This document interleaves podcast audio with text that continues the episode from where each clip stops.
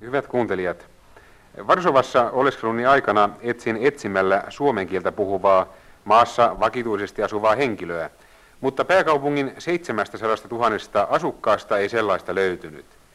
Sen sijaan täältä ikivanhasta Krakovan kaupungista, sen 330 000 asukkaan joukosta, vieläpä Vaavelin kuninkaan linnan noin 800 vuotta vanhojen muurien sisäpuolelta löysin neitosen, joka selvällä suomen kielellä kertoo nyt ennen kaikkea tietysti itsestään, Krakovan elämästä ja tästä suuresta museosta Vaavelin linnasta.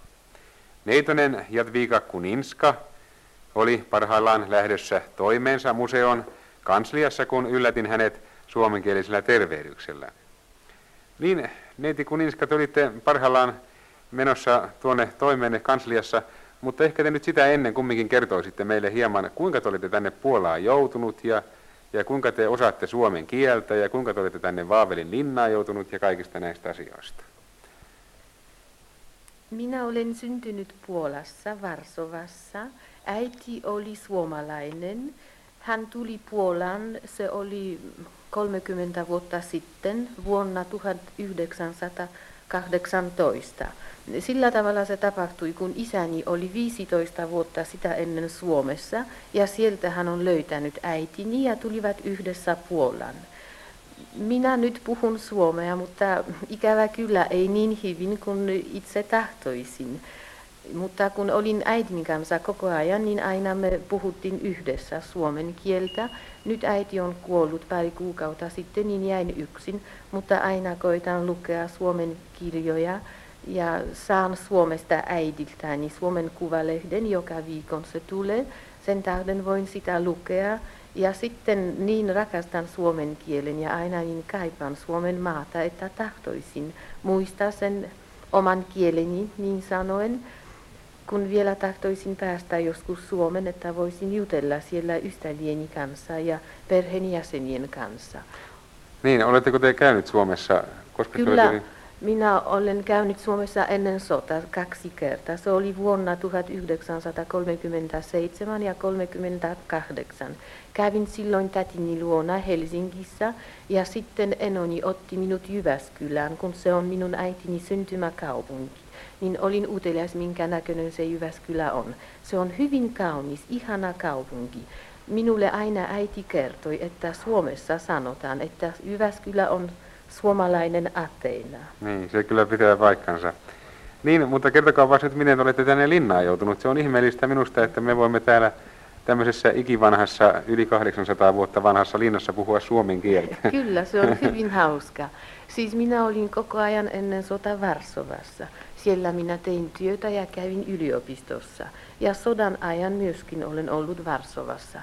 Mutta sen vallankumouksen jälkeen, joka tapahtui vuonna 1944, niin kuin monta varsovalaisia, minäkin tulin Krakovaan ja olin täällä pari kuukautta. Ja heti kun saksalaiset lähtivät Krakovasta pois, niin tuttavieni kautta sain työpaikan Vaavelissa.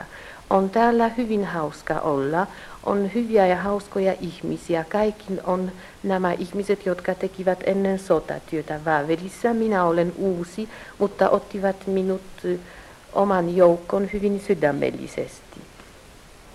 Niin, se on hauskaa, että te viihdytte täällä, mutta, mutta kyllä minä ymmärrän sen, niin kuin te äsken sanoitte, että te kaipaatte sinne Suomeen sen johdosta, että tehän olette tavallaan, tavallaan suomalainen, vaikka te olette ehkä enemmän puolalainen silti kuin suomalainen. No kyllä täytyy sanoa, että minä olen puoli puolalainen ja puoli suomalainen, mutta aina ajattelen, että jo niin monta vuotta olen ollut Suome- Puolassa, ja niin vähän aikaa olen ollut Suomessa, että mielelläni vielä olisin mennyt Suomen ja ehkä jäänyt sinne pitemmäksi ajaksi, jos olisi mahdollista. Niin, niin ehkä me nyt puhumme vähän hieman tästä Krakovan kaupungista. Tämähän on semmoinen vanha, ennen kaikkea historiallinen kaupunki.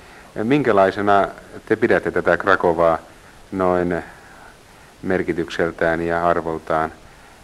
Miksi te sanoisitte tätä Krakovaa? Mikä kaupunki tämä Krakova on? Krakova se on hyvin vanha ja kaunis kaupunki. Siitä hän sanotaan, että se on tiede- ja taidekaupunki. Täällä oli kaikista vanhin yliopisto Puolassa ja se on vielä. Jossa minä käyn vielä opiskelemassa, kun minä opiskelen romanistiikkaa, siis ranskan ja italian kieltä. Se on hyvin kaunis kaupunki arkkitektuuran puolesta. Ja kaikki ulkomaalaiset, jotka tulevat tänne, niin on ihastuneet. Ensiksi, mitä kuuluu Vaavelin kauneuteen, sanovat, että tuommoista linnaa ja tuommoista puhtaasta renesanssi kuninkaallista pihanmaa kuin Vaavelissa, niin ei ole koko Euroopassakin. Kyllä Krakovassa on hyvä elää, se on rauhallinen ja miellyttävä kaupunki, on hyviä teatteria täällä ja sitten kaikki krakovalaiset tykkäävät juuri musiikista ja taidesta, on useasti konsertteja ja mielenkiintoisia puheita. Ja sitten on oikein hyvä, kuinka sitä sanoisin, atmosfeera opiskeluun. Joo, se minä uskon kyllä jo. Minä kun eilen illalla muuten kävelin tuolla puistossa, kun Varsovasta saavuin junalla tänne, niin minua ihmetetty, kellot oli ehkä noin, noin eh, varttia vailla, yksitoista ehkä illalla, niin eh, kadut olivat melkein tyhjiä. Täällä ihmiset ilmeisesti Joo. menevät aikaisin nukkumaan. Kyllä krakovalaiset menevät aikaisin nukkumaan, että kai jo ennen kello kymmentä, niin ei ole melkein ketään kadulla. Niin. Että kyllä he tekevät työtä ja tahtovat elää ihan rauhallisesti. Niin.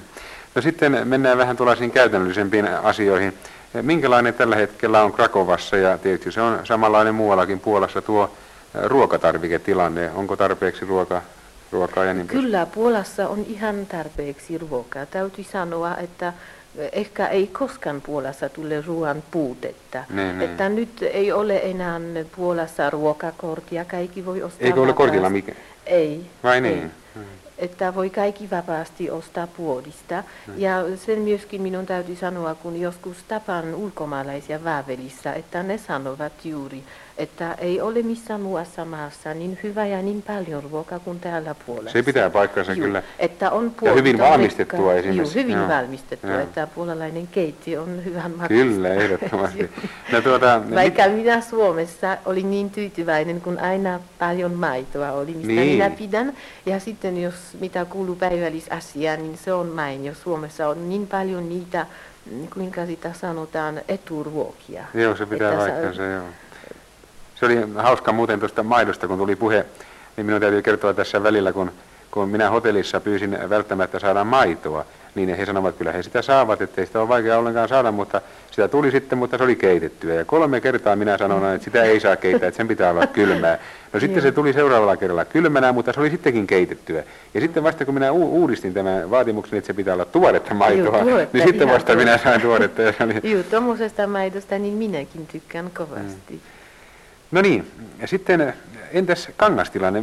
Puolahan on vanhastaan tunnettu tekstiili, tekstiilejä valmistavana maana. Onko täällä kankaita tarpeeksi? Joo, on, on. Ja nyt minä itse huomaan, että aina niitä tulee enempi. Että kyllä on koko Krakovassa ihan puoli täynnä kankaita. Eivätkä ole kortilla?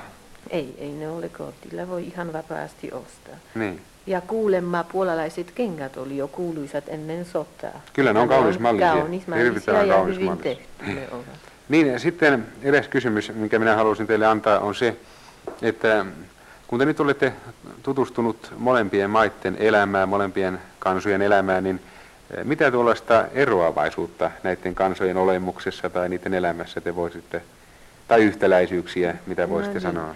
Siis sen, mitä minä voisin sanoa, kun ensin menin Suomen ennen sota ensimmäisen kerran, niin huomasin, että ihmiset on vähän enempi rauhallisia kuin täällä Puolassa.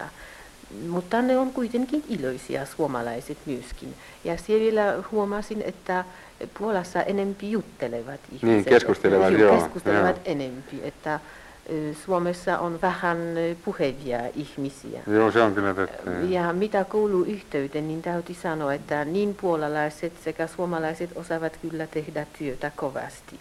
Ja Puola, joka on niin paljon kärsinyt sen kauhean sodan aikana, että osasi kuitenkin heti ruveta tekemään työtä kovasti ja rakentamaan kaikki uudestaan, millä Varsova on esimerkkinä. Aivan niin. Ja mitä vielä voisi sanoa, että kaikki puolalaiset kovasti pitävät suomalaisista ja Suomen maasta.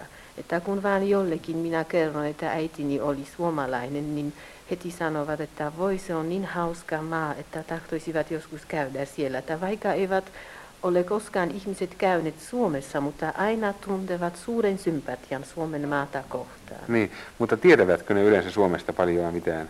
Kyllä tietävät, minä luulen, että kaikista enemmän tietävät urheiluelämästä. Sen tähden, niin. että on niin mainioita suomalaisia urheilijoita, jotka on koko maailmassa kuuluisia. Ja sitten tietävät siitä, että se on köyhä maa kuitenkin, että siellä täytyy raskaasti tehdä työtä. Ja että suomalaiset on aina täsmälliset ja osaavat työtä tehdä. Aivan niin. Niin tuosta kun te äsken mainitsitte, että puolalaiset ovat iloisia ja puheliaita ihmisiä, niin kyllä se pitää paikkansa. Minä muistan, muistan kun minä tulin Varsovasta Krakovaan junalla, niin kymmenen minuuttia sen jälkeen, kun juna oli lähtenyt Varsovasta, niin tuota, kaikki nuo vastakkain istuvat kuusi ihmistä tuossa olivat täydessä, täydessä keskustelussa keskenänsä ja, ja aivan niin kuin olisivat äh, olleet tuttavia jo kymmenkunta vuotta. Ja ne olivat parhaimpia ystäviä, kun ne erosivat ja, ja suutelivat toisiansa kädelle ja, ja toivottivat hyvää, kyllä, hyvää vointia ja hyvää jatkoa. Ja minä muistan, kun ennen sota olin i- Suomessa juuri junassa, niin kun menin Helsingistä Jyväskylään, niin kyllä ihmiset eh, ei ole niin paljon keskustelleet kuin täällä. Ei juuri kyllä ne hyvin jäykkänä istumat vaan koko ajan. Mutta sitten kun kävin Helsingissä suomalaisten ylioppilaiden kanssa, olin jossakin tanssimassa, niin kyllä kaikki oli iloisia. Ja se on vielä pieni ero juuri, mitä kuuluu Suomen ja Puolan nuorisuuden. Että kun Suomessa on ylioppilaiden joukko, niin he, ei ne vaan ole iloisia ja nauravat, mutta heti laulavat. Aivan niin. Että se minua miellytti kovasti. Niin. Että he kaikki osaavat samat laulut ja heti on juuri hauskaa seura sen puolesta. Kyllä puolalaisetkin laula, mutta mm, suomalaiset, suomalaiset ylioppilaat juuri niin kai miele, mieluummin sen tekevät. Aivan niin. Niin, ehkä te sanoisitte nyt jonkun sanan tuosta Vaavelin linnasta meille, kun se on, minä olen kuullut, että se on Krakovan ja, ja samalla koko, ehkä koko Puolan suurimpia nähtävyyksiä. Joo, kyllä se on niin. Että Vaavelinlinna on hyvin kaunis. No, pitäisi nähdä hänet. Niin, ennen kuin voisi kertoa, niin. ker- kertoa. Mutta mm, nyt juuri tämä linna, joka nyt on, se on joku 500 vuotta vanha ja se on kiitos suurelle Puolan kuninkaalle, se oli Sigismundus vanha, jonka vaimo oli Bona, italialainen, ja hänen kautta tuli Italiasta paljon taiteilijoita, jotka juuri osasivat koristaa sen linnan. Se on siis renessanssin ajasta. Sitten tietysti tuli sotia ja ö, tuli vahinkoja siihen linnan ja ennen ö, tämän viimeisen sodan ö, ennen, niin oli Vavelin tuli yksi professori, arkitekti, se on kuuluisan, kuuluisa Puolan arkitekti, professori Szyszko Bohus, joka juuri uudisti sen koko linnan. Ja linna, että se on niin kuin nyt se on vain kiitos hänen työlle, kun hän Aivan koko niin. elämänsä juuri antoi Vavelille. Professori Szyszko Bohus kuoli pari kuukautta sitten. Ja Aivan. tietysti on muita ihmisiä, jotka sen työn tekevät eteenpäin. Niin. Ehkä te nyt lopuksi sanotte, oliko teille suuri yllätys, että suomalainen radioselostaja saapui tänne teidän linnaanne? No kyllä, se on suuri iloitus ja sitten tommonen, ja yllätys ja olen hyvin tyytyväinen juuri tuommoisesta tilaisuudesta. Että en olisi koskaan luullut, että juuri sillä tavalla voin puhua suomalaisille ja suomalaisen vieressä. Niin, ja kertoa mahdollisesti terveisiä, jos teillä on. Joo, Niin. joo, tahtoisin sanoa juuri paljon terveisiä kaikille minun ystävilleni, kun kyllä niitä minulla on Suomessa. Niin. Että Jyväskylässä ja Helsingissä ja Tampereessa, että jos minua muistavat, niin kaikille sanon hyvin paljon terveisiä ja tahtoisin sanoa näkemiin, että voisimme tavata pian. Ja pyytäisin, että niin paljon suomalaisia kuin vaan voi, että tulisi tänne Puolan ja tietysti minun luokseni Vaveliin. Niin, ehkä te sanotte nyt puolan kielellä jonkun sanan suomalaisille kuuntelijoille. Chwila. Więc zasyłam dużo pozdrowień dla wszystkich słuchaczy fińskich, specjalnie dla moich przyjaciół i dla tych, którzy mnie pamiętają. I jeżeli tak można, całuję serdecznie moją ciocię, która w Helsinkach na pewno słucha tej audycji i bardzo się cieszę, że mogłam właśnie w Polsce i właśnie na Wawelu rozmawiać z Finem i rozmawiać o Polsce i o Finlandii.